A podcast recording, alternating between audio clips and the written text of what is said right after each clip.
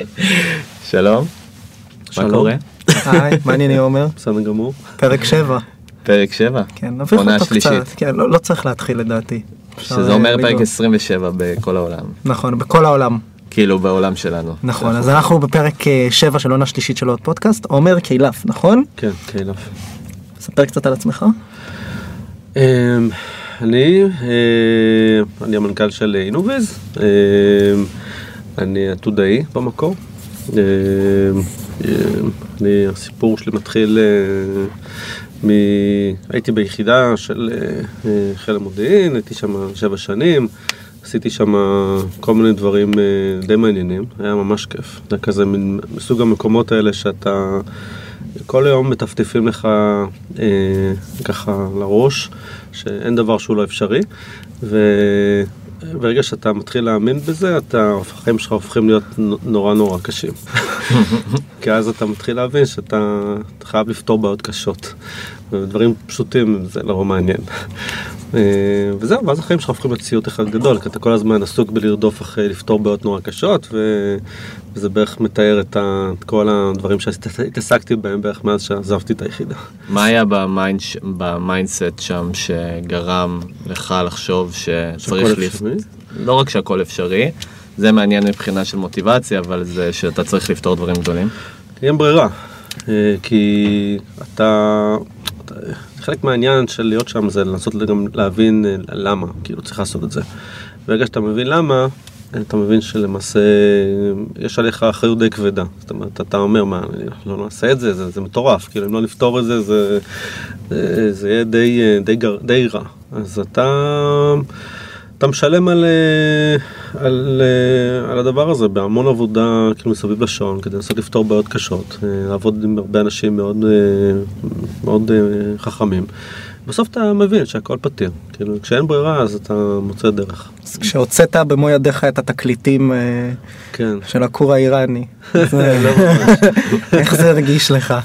אה, לא, באמת הי- הייתי חלק מדברים שאני כאילו מן הסתם הייתי מודע למשמעות שלהם וזה תענוג גדול, כאילו אתה מתמכר לזה. אתה מתמכר לתחושה הזאת של אה, לעשות דברים שיש להם אימפקט, גם אם אתה לא מקבל את ה-recognition ב-first hand, אבל אתה, אתה מבין לאן הם אה, יכולים, מה הם יכולים לעשות. אה, זה ממכר, כי אתה מבין שכאילו יש לך יכולת לעשות דברים שמשפיעים ודברים שהם מורכבים. אה, ולהיות חלק מקבוצה כזאת, וזה פשוט כיף לעשות דברים כאלה. בוא תספר רגע על הסטארט-אפ. בשתי- בשתי משפטים, מה הוא עושה, מה מצבכם? אה, אינוויז, אה, חברת סטארט-אפ בעולם הרכב האוטונומי, מפתחים טכנולוגיות לרכבים אוטונומיים. ספציפית אנחנו מפתחים אה, טכנולוגיה שיש, אה, שנקראת LiDAR, שזה בעצם סוג של... איך נקראת שוב? LiDAR, light radar או. light detection range. בגדול ה- הטכנולוגיה מאפשרת לרכב לראות את הסביבה שלו הקרובה והרחוקה אה, עד אה, כמה מאות מטרים אה, בעצם בתלת מימד ונותן לרכב הבנת מרחב מאוד מאוד טובה ברזולוציה מאוד גבוהה, בקצב פריימים מאוד גבוה ו... וזה אחד. אחד הטכנולוגיות שלמעשה הם בטלנק, כאילו בתעשייה הסופר הייפט הזאתי, כן, שכאילו יש בה המון משמעות ובגלל זה זה דוחף המון חברות, אבל בגלל הצוואר בקבוק הזה זה אחד הדברים שנורא מעכבים את התעשייה. תשאל חברות טכנולוגיות מה הדבר שהכי מעכב אותם, זה זה. בגלל שאין אה, עדיין טכנולוגיית ליידר אה, זמינה שהיא מספיק טובה ומספיק זולה כדי לאפשר בעצם לעבור משלב של ניסויים לשלב של מוצר. אומרים שהטכנולוגיה הזאת מאפשרת בעצם אה, את העולם הזה של מכוניות אוטונומיות. למה? כי אם אתה מסתחשוב על, על המורכבות, כן, של, ה, של המוצר הזה, כן, של רכב שהוא צריך להיות, אה, זה נקרא functional safe, כן, במובן שהוא צריך לנהוג אה, בתנאי תאורה שונים, מזג אוויר שונים, בכל דרך אפשרית, אה, כדי באמת לתת פתרון. אתה צריך להגיע למשהו שבאמת מסוגל אה, להבחין בפרטים מאוד קטנים, בטווחים מאוד גדולים, כדי לאפשר נהיגה במהירות מספיק גבוהה, ש- שלא תפגע לך בחוויה של, לא של חוויה של נגיעה, אבל כאילו שתוכל להגיע מספיק מהר כל מיני מקומות. אה, ותהיה לך אפשרות תגובה מספיק טובה, אז צריך, אה, הפתרון מגיע מכמה שכבות, שכבות של פרספשן, של כאילו במובן של ממש סנסורים שיכולים לראות פרטים קטנים, ומעל זה שכבה של אה, מה שנקרא של AI, שמסוגל לקבל כאילו גם הבנה מתוך הסנסורים מה באמת הוא רואה, ומעל זה יש שכבה של driving decision, שבעצם אומר, אוקיי, הבנתי שיש פה אה, רכב או איש וזה הכיוון הליכה שלהם, אבל בוא נחבר את זה קצת לאן גם אני רוצה לנסוע. אז למה ליידר לעומת אה, מצלמות כמו אה, מובילאיי ו... הרבה סיבות. תראה, אה, מצלמות, למרות שאנחנו רגילים, אתה יודע, אנחנו רואים מצלמה ואנחנו אנחנו מבינים ממש טוב, כאילו, מה שקורה במצלמה, וחושבים שבגלל שמצלמות יש להם כאילו רזולוציה נורא טובה, אז לכאורה אפשר להבין הרבה יותר טוב מה קורה. בפועל, הרי אתה לא יכול להבין שום דבר ממצלמה אה, ברמת הפיקסל, כן? תסתכל על פיקסל בודד, אתה הרי לא מבין מה זה. אתה גם לא, אתה לא מבין מה המרחק, מה האיום. אתה לא יודע איך להתייחס לזה, אז תמיד זה איזשהו cluster גם. עכשיו ה cluster הזה יכול להיות גם אה, מאוד גדול, תלוי בכמה האובייקט הזה קרוב אליך, רחוק ממך, מה רמת התאורה, האם זה בכלל צל שמגיע מאיזשהו עץ שנמצא בצד. אז בעצם הבעיה היא לאו דווקא המצלמה, אלא יותר הבעיית המורכבות של ההבנה של מה קורה מעל המצלמה. אה, ו LiDAR, היתרון שלו זה שמעבר לזה שמצלמה יש לה בעיות בתנאי תאורה שונים ומזג אוויר, אחד היתרונות שב LiDAR זה שהוא הוא אלמנט אה, שהצורת מדידה שלו היא מאוד פיזיקלית. זאת אומרת, פר פיקסל, כאילו פר נקודה של, אה, שאתה מקבל מהמרחב, אתה ממש מקר- מקבל reflection שאומר לך, יש אובייקט, זה המרחק שלו. כאילו, וזה דורש הרבה פחות processing בשביל להבין אם יש איום או לא. עבור האלגוריתמיקה של ה-AI שאתם כן, מממשים אומרת- על הדבר הזה. כן, זאת אומרת שאפילו בר- ברמת, ה, ברמת המוצר המלא, עצם השימוש בליידר אה, מוריד בצורה משמעותית את המורכבות של, ה, של ה perception, זאת אומרת של הבנת הסביבה שלך. צל הוא דבר שבכלל לא רלוונטי עבור אה, ליידר, הוא לא רואה צל, זאת אומרת מבחינתו זה, זה מצלמה אקטיבית, אז הוא לא, לא מעניין אותו, כאילו אם יש שמש, אין שמש, אה, ואם יש אובייקט שהוא לא משנה קרוב או רחוק, אתה יודע שהוא קיים. כן, כאילו במצלמה אם יש אובייקט שאתה לא מבין מהו, אתה לא מבין שהוא איום. ובליידר אתה כאילו מקבל, אוקיי, יש פה אובייקט, לא אכפת לי כל כך מהו, אבל אני יודע שאני לא רוצה להיכנס בו. שנייה לפני הטכנולוגיה, קצת עליכם כמה גייסתם, כמה עובדים אתם? אנחנו עד היום גייסנו אה, אה, 82 מיליון דולר, 82 מיליון דולר. כן, אוקיי. אנחנו באזור ה-160 אנשים, אה, אנחנו גדלים, ואנחנו גם אה, כנראה, אנחנו גם מן הסתם, בגלל שיש לנו פרויקטים, אז אנחנו גם מייצרים הכנסות, מ- אם זה NRE או ממכירות של המערכות שלנו, אה, אז אה, ממשיכים להתפתח ולגדול. אז אנחנו עוד מעט נשאל המון שאלות כמו איך הגעת לטכנולוגיה הזאת והמון איך הגעת? שיש. בא לי לשאול. פשוט איך הגעת? אה, זו שאלה מעניינת. כן. אנחנו נשאל המון שאלות גם על ה- בעצם העתיד של אה, מכוניות אוטונומיות ובכלל על החברה והתרבות שלה ואיך אה, גדלים כל כך מהר ומתנהלים. אתה רוצה להוציא אותנו לחסויות גיא? תוציא, תוציא. אני לא עושה את זה. אז אני אעשה את זה. אז שברוכים הבאים, אנחנו בפרק השביעי של עונה שלישית של עוד פודקאסט, עוד פודקאסט כשמו. כן, הוא, הוא עוד פודקאסט לסטארטאפיסטים וכאלה המתעניינים ביזמות, מפגישים אתכם עם יזמים מובילים כמו עומר ואנשי מקצוע, יש לנו אנשי מקצוע העונה, ומשקיעים. אה, זהו, אנחנו רוצים להגיד תודה רבה, לגלובס נכון, ולמי עוד? ולרייס תל אביב. ולרייס תל אביב, אז תודה רבה. הם מארחים אותנו ונותנים לנו פה בית, יהיה לך אייטם בגלובס בקרוב. אה, זהו, אנחנו מתחילים מיד אחרי הטון. עוד פודקאסט? פודקאסט. עוד פודקאסט לסטארט-אפים.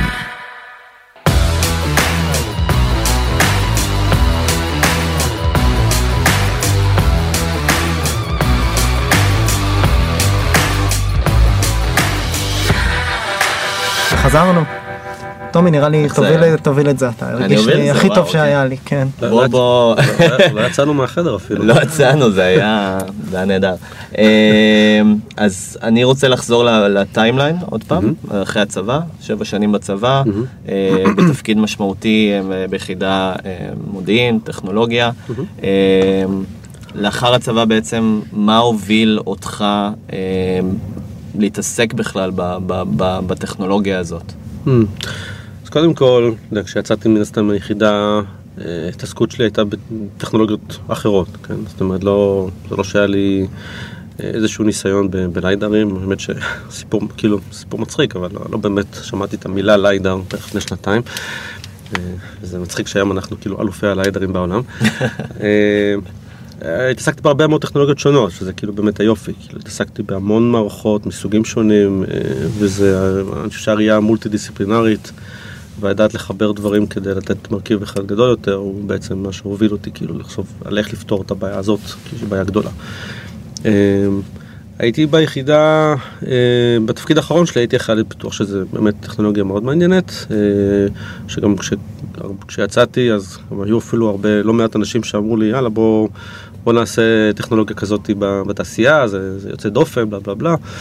ואני לא רציתי לעשות את זה, למרות שהיה לי ברור שכאילו הטכנולוגיה היא באמת מאוד מיוחדת וזה, כי היה לי איזשהו מין, אה, בכל זאת, שני דברים כאילו מניעים אותי. א', אה, לא חשבתי שאני חושב שהטכנולוגיה הזאת שהבאתי כאילו כ, כמשהו שיכול להיות יתרון למקום שבו הבאתי אותו, ונתן לי את הבסיס לעשות את זה, יהיה נכון שאני אבוא ואעשה את זה כאילו, ופשוט אתן את זה לכל אחד.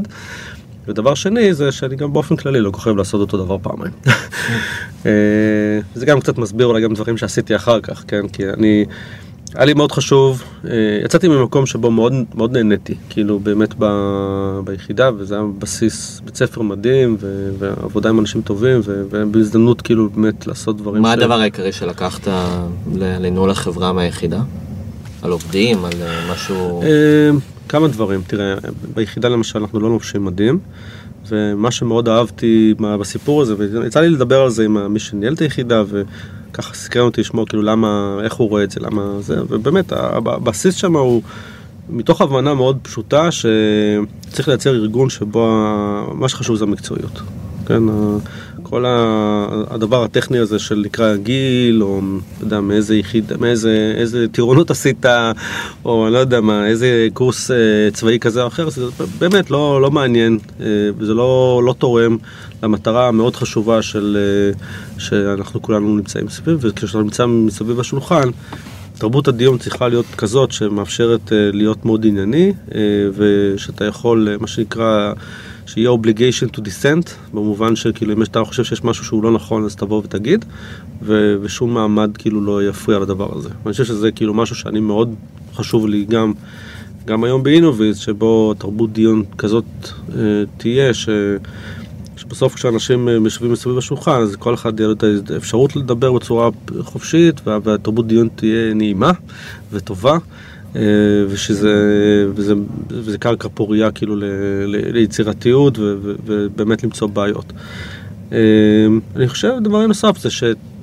אתה יודע, מה שמיוחד ביחידה הזאת זה שבאמת עושים דברים מאוד מיוחדים ובזמנים מאוד קצרים. אה, זה לא רק בית ספר להנדסה, כן? זה לא איזה MIT במובן שבו נעשה מחקרים לשלט, בשביל לעשות מאמרים, או כאילו בסוף... מאוד יישומי. בסוף יש מטרה, כן? והמטרה היא מאוד מפקסת, ו... וזה בית ספר מדהים להנדסה של אה, מוצרים. כי במובן של, אתה יודע, כשאתה בונה תוכנית עבודה, אה, הרי בסוף, ה... איפה אתה נמדד? ביכולת שלך בסוף לספק את מה שאמרת בזמן שאמרת. ואם אתה לא יודע אה, לעשות תוכנית עבודה מתוך הבנה מאוד, איך נקרא לזה, צלולה של מה אתה באמת מסוגל לעשות בזמן הזה, בזמן שיש לך, מתוך התחשבות גם לזה שאתה צריך להשאיר אה, זמן לניסויים ול- ולדיזיין ריוויוז.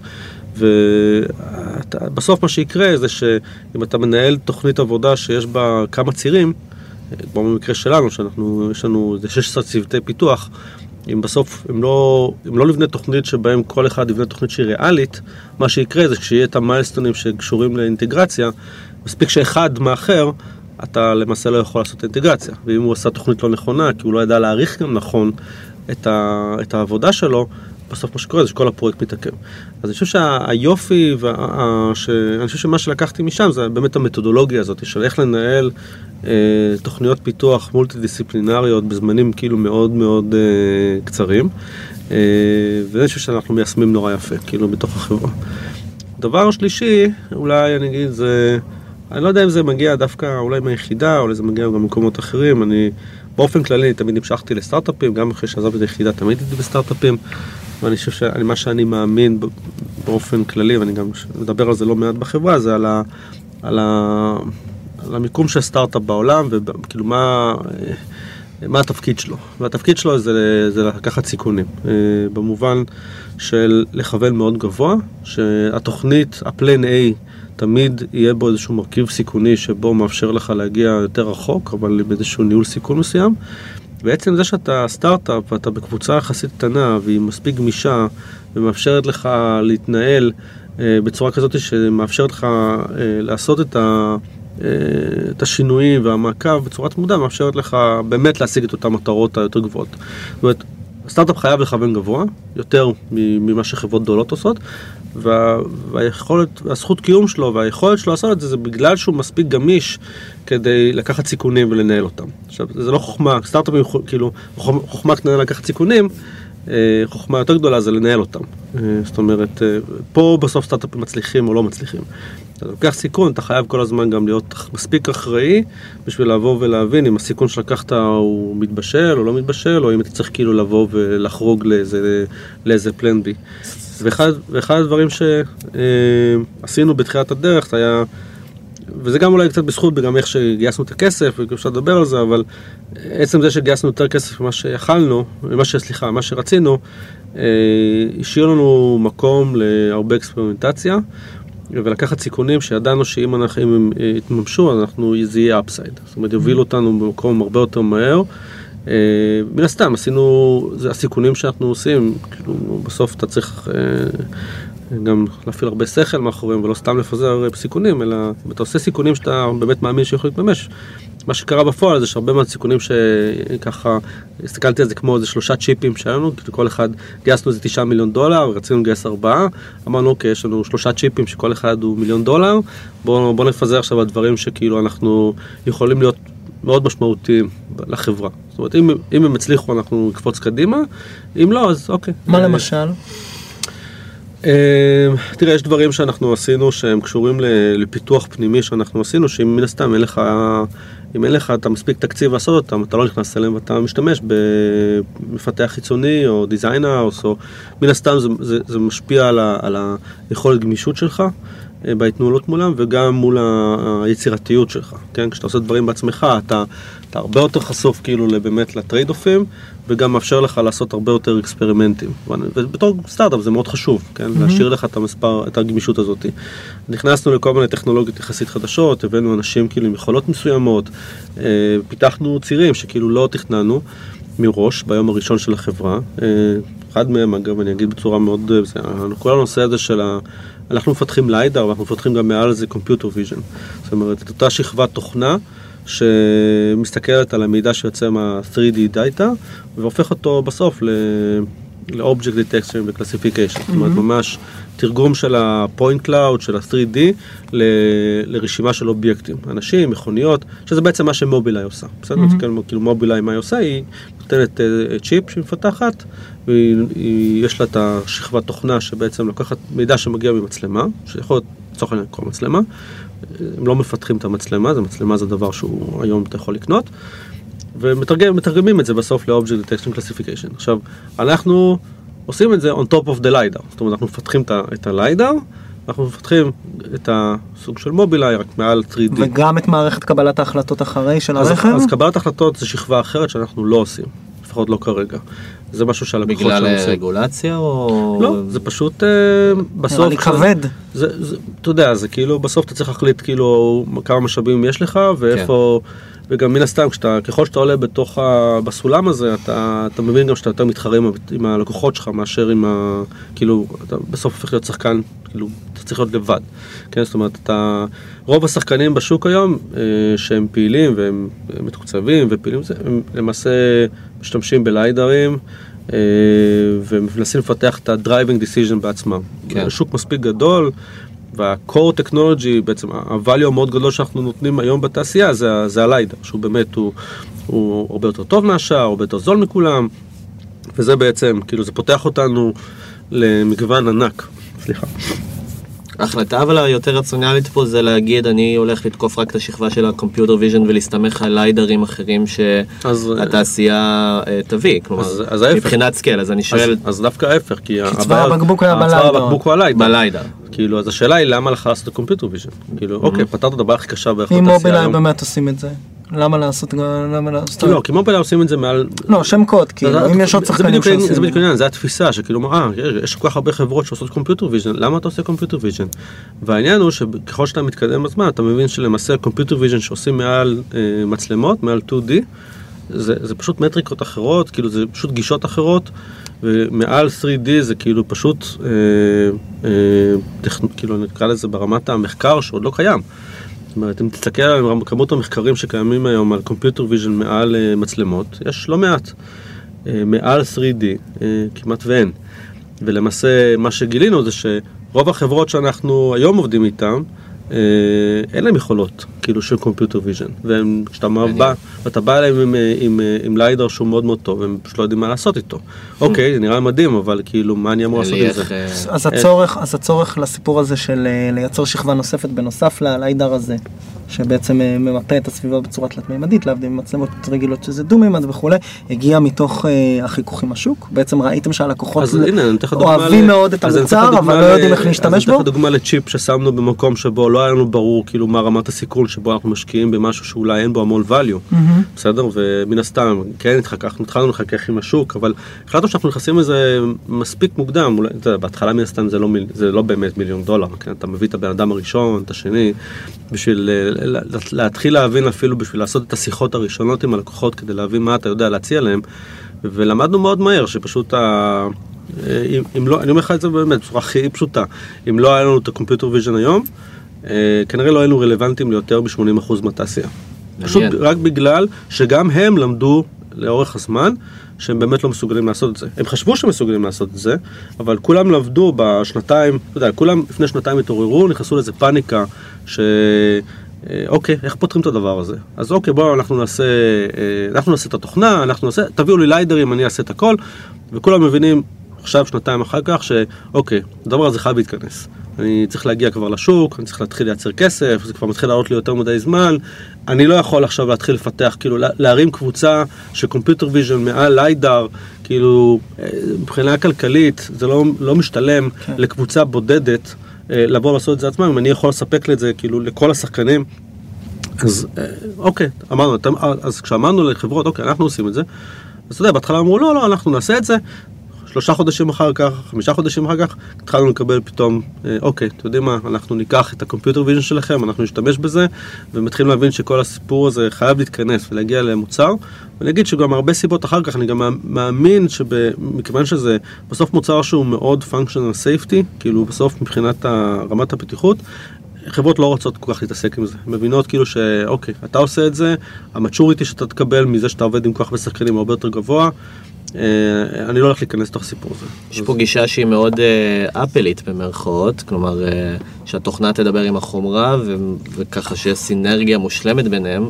יש איזה אתגרים שאתה רואה בתור, אה, גם מבחינה של התקשורת בין הצוות והתרבות החברתית שקורית, שאתה מייצר גם את החומרה וגם תוכנה? אז אה, אני חושב שזה, אתה יודע, זה, מ- זה מהסוג הדברים שמאחד ועוד אחד, אה, אתה יודע, שווה שלוש, כן? כי גם, הש... קודם כל יש צימוד מאוד חזק, לא רק בין התוכנה לחומרה, אלא גם בין האופטיקה וגם הקומפוננטות השונות שאנחנו עושים, זה, יש הרבה דברים שאנחנו עושים, כאילו, בעצמנו.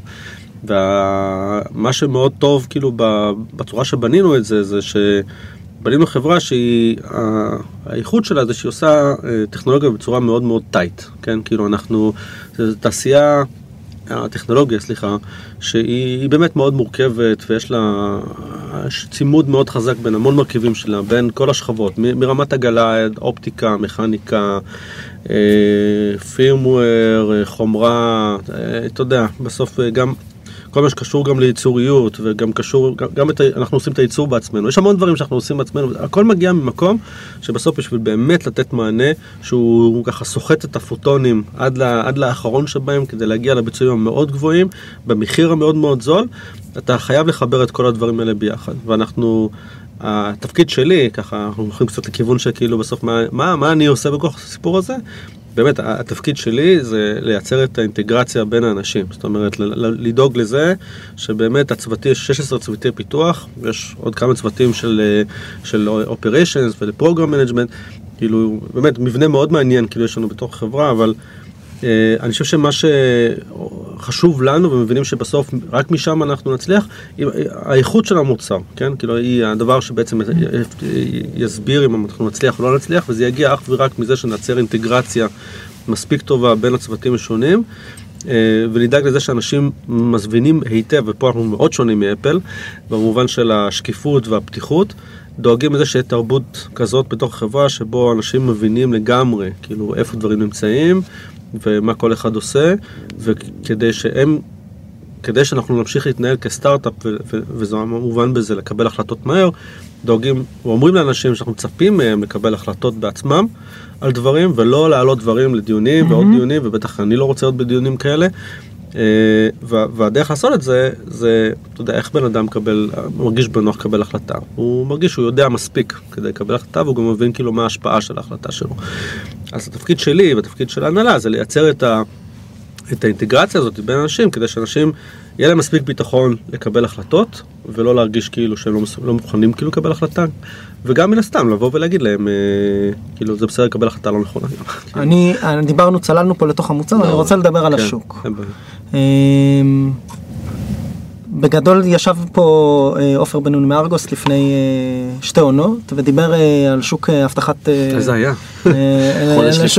חודש לפני האקזיט, חודש דיבר על ש... שתי עונות? כן. בחודש וחצי? דיבר על, פתרונות סייבר לרכב באופן אוקיי. כללי זה אני חושב שוק שכשהמאזין האידיוט ככה מתייחס אליו נשמע, נשמע לו מאוד הגיוני שיש בזה צורך. שוק המכוניות האוטונומיות הוא, הוא, הוא עדיין לא שם הוא עדיין לא איפה שאנחנו מצפים שהוא יהיה אני מניח אני- ואם לא וזה סימן שאלה אז בוא נדבר עליו רגע. אז בוא, אז בוא נדבר על זה רגע איפה זה איפה זה באמת עומד היום. אז תראה, רכב אוטונומי זה ביטוי כאילו שאנחנו ישר, כשאנחנו אומרים אותו, אנחנו, הראש שלנו הולך ישר לאיזה רכב, שהוא באמת אוסף אותך מכל נקודה לכל נקודה, ואתה יודע, אוסף את הילדים שלך, וזה, אוקיי, זה באמת, אה, כאילו, זה הדבר הראשון שעולה לנו בראש, וזה ככה אנחנו מתארים אותו. אבל זה יותר, יש יותר צבע שם. זאת אומרת, אה, רכב אוטונומי בהגדרה שלי זה רכב שיכול אה, בסוף, בסוף לנסוע לבד, כן?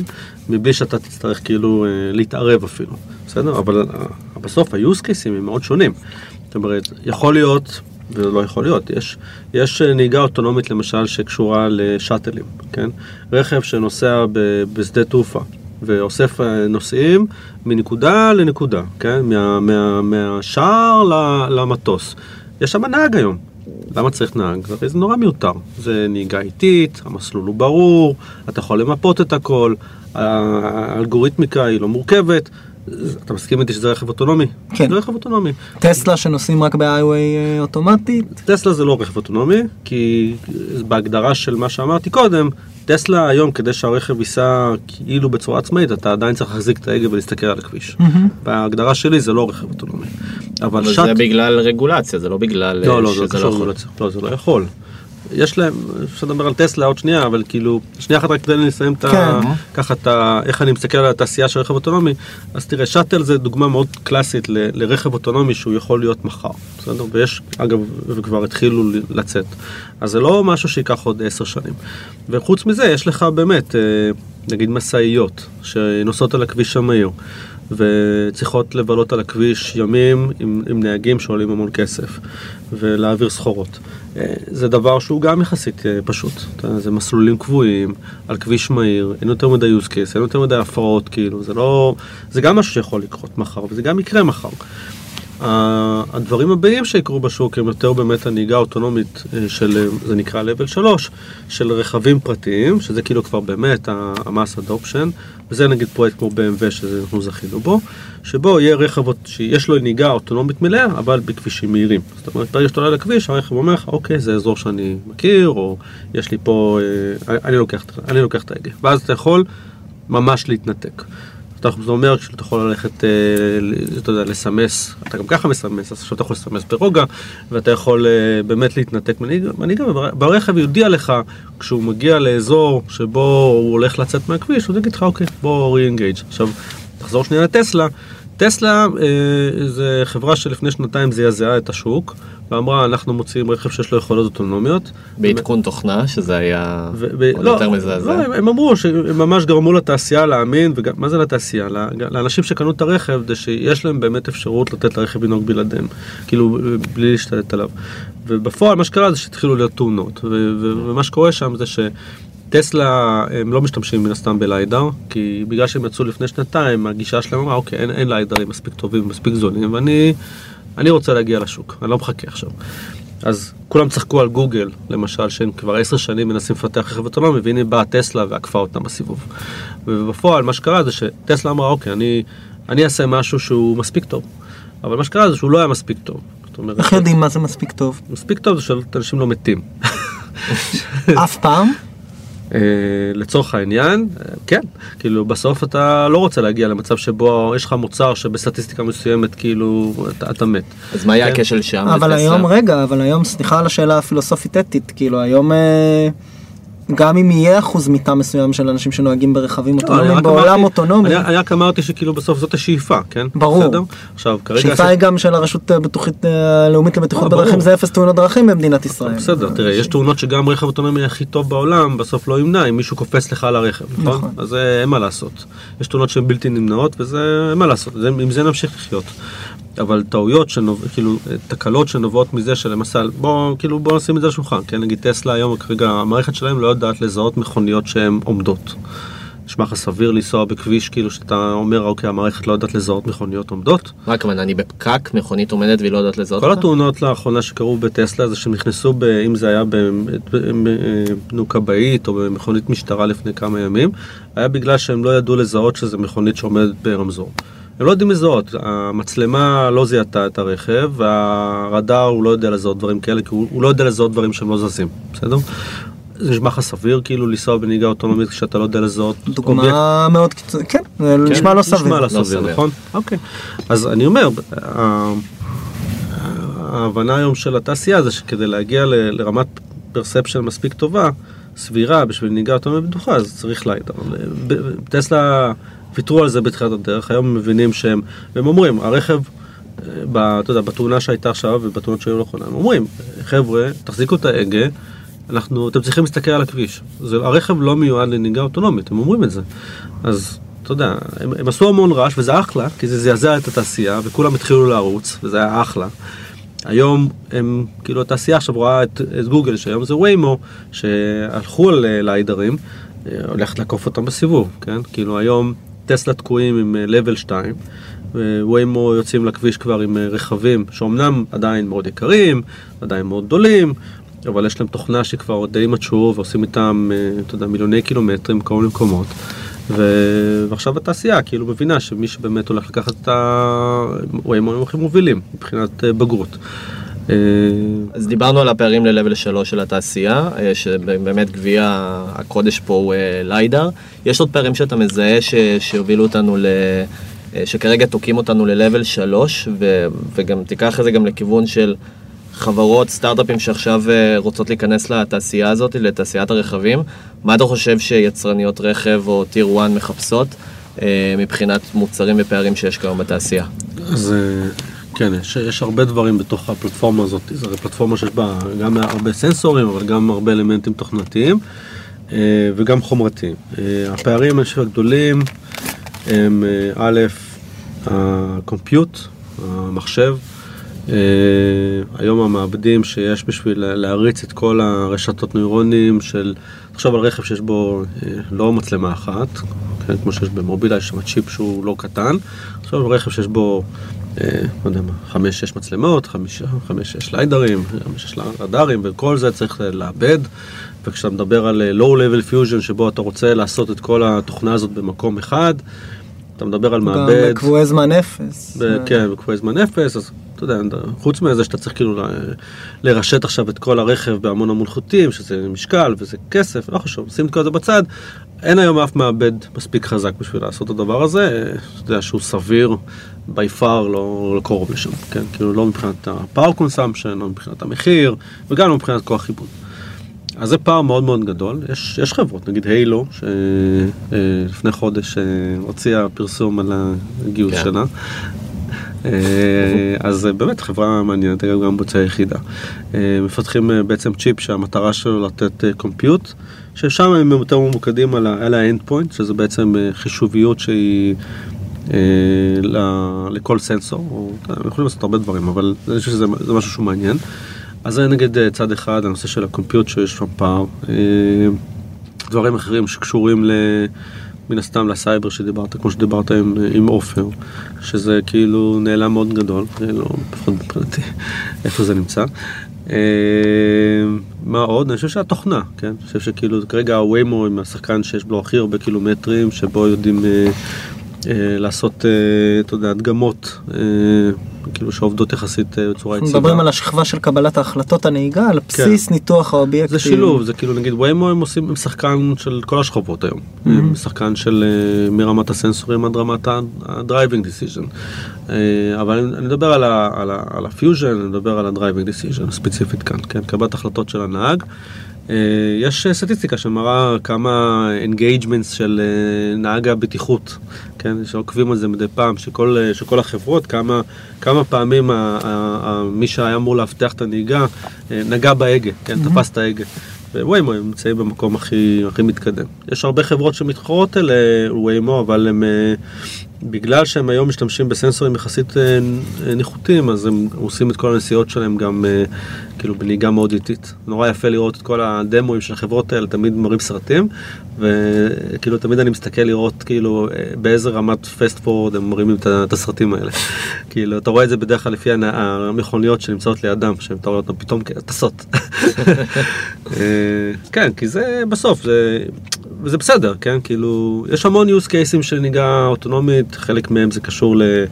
אה, אתה יודע, אם זה אה, סביבה אורבנית, סביבה מהיר, אה, כאילו כביש מהיר, אם זה, כמו שאמרנו, שאטלים, אז כאילו, יש מענה, כן? כאילו, לכל סוג של פתרון כנראה יהיה איזשהו סוג של מוצר. אה, כרגע ויימו הם השחקן הכי משמעותי. למי, למי אתם מוכרים?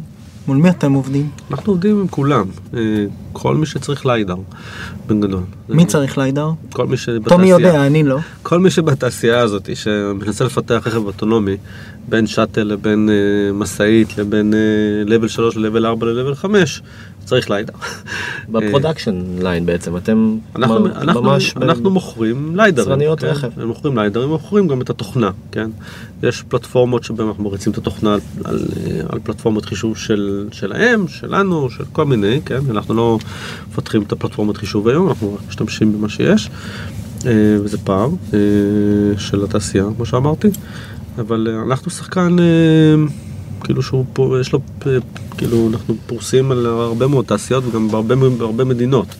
אה, אנחנו, יש לנו הרבה partnerships עם אה, חברות שנקראות Tier 1, שזה בעצם חברות שמשלבות טכנולוגיות לרכבים. הגענו לשיחה הזאת, גיא. כן, Tier 1. בסדר. של הטיר 1. מה זה Tier 1? כן, אה, היה, היה מבוא לטיר 1, טיר 2 כבר? בעונה, אוקיי. הראשונה, ואיבדנו הרבה קהל בגלל זה. לא, לא, תן לו שנייה, לא. כולם שמעו את עופר. אבל האמת שאני אשמח שכן בדקות האחרונות אנחנו נקדיש אה, דווקא לעבר. אוקיי, כיף. דיברנו על העתיד, דיברנו על ההווה, אה, וכן אה, אני חושב שמה שמעניין, חברה שגדלה כל כך מהר, זכתה בכל פרס אפשרי, אה, ובאמת אה, כנראה תביא את הבשורה למכונית האוטונומית, אני כן רוצה לחזור לה- להתחלה. כלומר, דיברנו אחרי הצבא, איך, איך כל הדבר הזה קרה ב, מהבחינה, מה, מהזווית שלך. אחלה, כאילו אני חושב ש... כאילו לפחות הגישה שלי כאילו ליזמות היא באמת בדרך, כן? מה, מה הדרך שאתה בונה להגיע לנקודה שבו אתה פותח חברה. אה, לי היה מאוד חשוב אה, שביום שבו אני, שאני ארצה להקים חברה והיה לי ברור שאני, הדרך לשם צריכה להגיע דרך אה, כסף שאני מקבל ממשקיעים, אני אוכל להגיע למשקיעים ולהסביר להם למה אני, ספציפית אני, נכון אה, לעשות את הדבר הזה ספציפית הכי טוב בעולם, כן? ו, ורציתי שהסיפור של, כאילו, דרך המקומות שעברתי, דרך הדברים שעשיתי ספציפית, יהיה להם כאילו אה, ממש אה, מאוד מאוד פשוט וברור. אה, למה, למה אני גם מוכן וגם מסוגל לעשות את זה יותר טוב מכל אחד אחר. ו, וזה היה חשוב כאילו מבחינת התפקידים שלקחתי והחברות שעברתי בהן ובאמת ההצלחות שניסיתי להשיג והנקודות שניסיתי להשיג והתיירים שניסיתי לעשות, וכאילו היו כל מיני שיקולים, כן? אני ככה הייתי מאוד... אה, אתה מדבר על זה, אתה, זה כאילו יש בזה לכאורה המון פאתוס, בפועל מהצד של המשקיע כנראה שאתה נשמע את זה המון, אנחנו רוצים להשקיע באנשים שהם אני לא- פרפרבלי הכי טובים אני- בעולם אני ב- לא, לא באתי למשקיעים ואמרתי. תקשיב, אני הכי טוב, הכי זה, אני... ברור. אני לא מהכיוון הזה בכלל. אה, לא, לא, לא ניסיתי להגיד אני. אסביר- למה אני מתכוון, בסדר? אוקיי. תראה, המוצר שלנו מבוסס על טכנולוגיה שהיא מאוד מולטי דיסציפלינרי, בסדר? היא מגיעה עם המון אלמנטים של מזעור של אלקטרואופטיקה, שזה שני הסטארט-אפים הקודמים שעבדתי בהם, זה בערך מה שעשינו. יש בהם אלמנט- שהם, תזכיר רק אה, במילה. בביטנדו, הייתי באנוביט שנמכרה לאפל, שם עשינו אה, טכנולוגיה שבעצם מאפשרת אה, דחיסה של זיכרון, הרבה אלגוריתמיקה, chip design. הייתי שם ב system, אחרי זה הייתי בחברה שנקראת bTendo, שפיתחנו מקרן וידאו זעיר לפלאפונים, שזה, אם תסתכל על ה breakdown של הטכנולוגיה, זה בסוף יש שם לייזרים וטכנולוגיה של MEMS, שזו טכנולוגיה שגם אנחנו משתמשים בה היום. שמשתמש, מה שעשינו זה פיתחנו מזעור של מקרן שאתה יכול להקרין על, על הקיר. אה, ואחרי זה הייתי בסטארט-אפ שעשינו מזעור של עוד טכנולוגיה שנקראת אה, ספקטרומטר, שזה Consumer Physics, ששם פיתחנו חיישן מולקולרי, כן? שזה גם איזשהו משהו נורא מעניין, שבו אתה שכולנו יכול... מכירים מ Kickstarter מהפרויקט נכון. המצליח. ו- אחלה, אני, אני גם הובלתי את, הק- את ה Kickstarter, אז כאילו, אה, והאמת שב Consumer Physics באמת למדתי הרבה, זאת אומרת, אני הייתי, התחלתי בתור מי שהוביל את ה system ואת הפיתוח, ובאיזשהו שלב, אה, כשהגענו לאיזשהו רמת, אה, איזשהו prototype מסוים, אז הבנו שאנחנו צריכים ללכת ולייצר עניין בתעשייה, זאת אומרת, משקיעים, היה להם המון שאלות לגבי האם אנשים באמת ירצו את זה, כן? כאילו, זה תמיד הייתה שאלות שעולות, אוקיי, אבל יש לזה שוק, מי, יש לך חיישן מולקולרי בכיס היום? כן, לא, נכון? למה אתה צריך חיישן מולקולרי? אז כדי לפתור את הבעיה הזאת, ומן הסתם, יש לזה גם הרבה אלמנטים אחרים, אתה יודע, פנינו לעשות קיקסטארטר, ובעצם מה שהוכחנו לכאורה בעולם זה אוקיי, יש עניין, יש מאוד, ביקוש. יש ביקוש, יש case. עניין מאוד גדול, וזה עזר מאוד לחברה, עזוב כאילו את ה-public awareness וכל זה, עזר לחברה לגייס כסף, בסדר? פתאום היה מאוד, אה, כאילו, ראו שיש, אה, כאילו, אנשים רואים בזה משהו שהם אה, אותם. וזה, וזה גם יצר המון engagements, כאילו ביזנסיות, אבל עזוב, בואו כאילו נחזור ל... כן. כאילו, אני עברתי מתפקידים של, של, של system, של ניהול צוותים, של, אתה יודע, של ניהול מוצר, אני חושב שזה תפקיד שהוא מאוד מאוד חשוב, כאילו למי שהולך לפתוח סטארט-אפ, כי אתה חייב, אם אתה מגיע מעולם מאוד מאוד טכני של ניהול אנשים וניהול טכנולוגיות, חשוב מאוד שאתה תנסה להיפגש עם, עם שוק, כן, ועם אנשים ועם, ועם, ועם, ועם דרישות ולחבר את זה כאילו ל... לנסות להבין, לדבר בשפה הזאת של כאילו מה אנשים רוצים ו- ולמה ואיך מגיעים לשם ומה ה-MVP, כן, מה המינימום viable products וכאילו כשאתה מדבר בשפה הזאת ואתה נפגש עם אנשים באמת ולא, אתה יודע, רק עם המהנדסים במשרד, אתה לומד המון דברים שאחרי זה בתור יזם, כאילו כשאתה מדבר עם משקיעים ואתה מדבר עם, אה, עם לקוחות ואתה מדבר, כאילו בסוף זה כלים שאתה חייב שיהיה לך. מעבר לזה שהקיקסטארטר מן הסתם לימד אותי המון דברים על איך לעשות אה, שיווק נכון וזה, שזה גם מאוד חשוב, כן? כאילו, אה, עצם זה שהייתי בהרבה סטארט-אפים עזר לי מאוד להבין גם מה דברים שדחפו אותי בתור אה, עובד, כן? אני תמיד הייתי, קראתי לעצמי שחקן, קורא לעצמי שחקן לשמה, כן? כל מקום שהייתי, הייתי נורא נורא מחובר, וזה מגיע ממקום שבו היה לי חשוב. כאילו, היה לי ברור מה ה-value שאני יכול להביא ברמה המקצועית, אבל רציתי כאילו לקבל אה, value חזרה בזה שאני כאילו אתפתח לקראת המטרה הסופית של אה, אה, לפתוח סטארט-אפ בעצמי, ובמובן הזה רציתי שיהיה לי שקיפות מאוד טובה, כאילו למה שקורה כאילו בסטארט-אפ באופן מלא, ולכן תמיד הצטרפתי לסטארט-אפים בשלב התחלתי, ותמיד חיפשתי תפקידים משמעותיים, ואני חושב שהתפקיד שלי היום בתור מנכ"ל, זה להבין את זה שהתפקיד שלי כמנכ"ל של, שאני בא לחפש עובדים בסטארט-אפ זה לתת לאנשים את אותה שקיפות.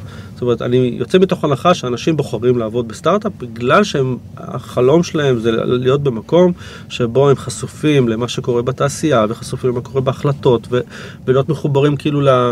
ל- למה שקורה כאילו ביום יום ו- ואני הגישה שלי היא סופר פתוחה ואני חושב שזה גם הולך לכיוון של מתחבר למה שאמרתי קודם לגבי תרבות דיון והיכולת אינטגרציה ברגע שברמת ההנהלה או ברמת המנכ"ל אתה בא ומדבר עם אנשים ממש בגובה העיניים ואתה יודע אתה משתף אותם על שיחות שהיה לך אתמול עם איזשהו אה, לקוח וחוויות שהיה לך בנסיעה האחרונה בחו"ל ולמה החלטנו לעשות ככה וככה ברמת החברה וברמה האישית שאתה יושב עם אנשים, אנשים רואים את הפתיחות הזאת, את השקיפות הזאת, א', זה מחבר אותם הרבה יותר טוב למה שהם עושים, הרבה יותר מבינים גם, כאילו, מה, על מה נכון להתמקד, אבל גם זה נותן איזושהי תרבות מסוימת, שבה אומרת, אוקיי, כאילו, אני, יש פה תרבות כזאת של, של שקיפות, של תרבות דיון, שבו כל אחד חשוב שידע, וכל אחד, כאילו, דעתו של כל אחד פה חשובה. אני חושב שזה כאילו מחבר ככה את כל הפאזל הזה בצורה טובה, וזה חשוב לי. יש גם אספקטים אה, לא חיוביים לזה? כלומר, יש דברים שצריך להיזהר מהפתיחות הזאת? מן הסתם, יש תמיד אה, סכנה בזה שאתה כאילו, אתה יודע, זה, זה רולר קוסטר, כן? אתה מן הסתם בתור יזם, אתה חווה אותו על דברים שהולכים טוב, הולכים לא טוב, אז אתה, אתה יודע, אתה בתוך זה, ואז אתה צריך לחשוב אם אתה כאילו בא ואתה אומר, אוקיי, נגיד יש פה איזה פרויקט, ובסוף הוא, אתה יודע, אתה מבשל אותו, או השקעה שאמורה להגיע, ובסוף לא מגיע, אתה יודע, זה, אתה, אתה רוצה לחבר, אתה רוצה להעביר את הצוות שלך ב roller coaster הזה או לא. זה קשה, כן? זה, זה trade off כזה שהוא לא תמיד אה, קל. אני מאמין אבל שכן, אני מאוד מאמין שכאילו אנשים, זה חלק מהחוויה. אני חושב שזה חלק מהחוויה של אנשים בתוך סטארט-אפ, וזה, למדתי שאנשים דווקא... לתת להם קרדיט גם. כן, לתת להם קרדיט שהם מסוגלים להכיל כאילו גם דברים שהם פחות טובים. אה, ואני חושב שזה חלק מה... לשמוע, אתה יודע, אני חושב שזה חלק ממה שאנשים רוצים אה, לאסוף בדרך מה, מהעבודה כן. בסטארט-אפ. לוקח את זה גם בתור הורה צעיר. לילדים, ספר להם על החרא גם. ספר של, הילד. לא להסתיר. אומר, כן. נראה לי היה, היה תענוג. היה תענוג, ממש, הזמן עבר פה, אנחנו כבר ב-45 דקות. יפה. כיף. תודה רבה לך על הזמן. תודה רבה. תודה. ביי ביי.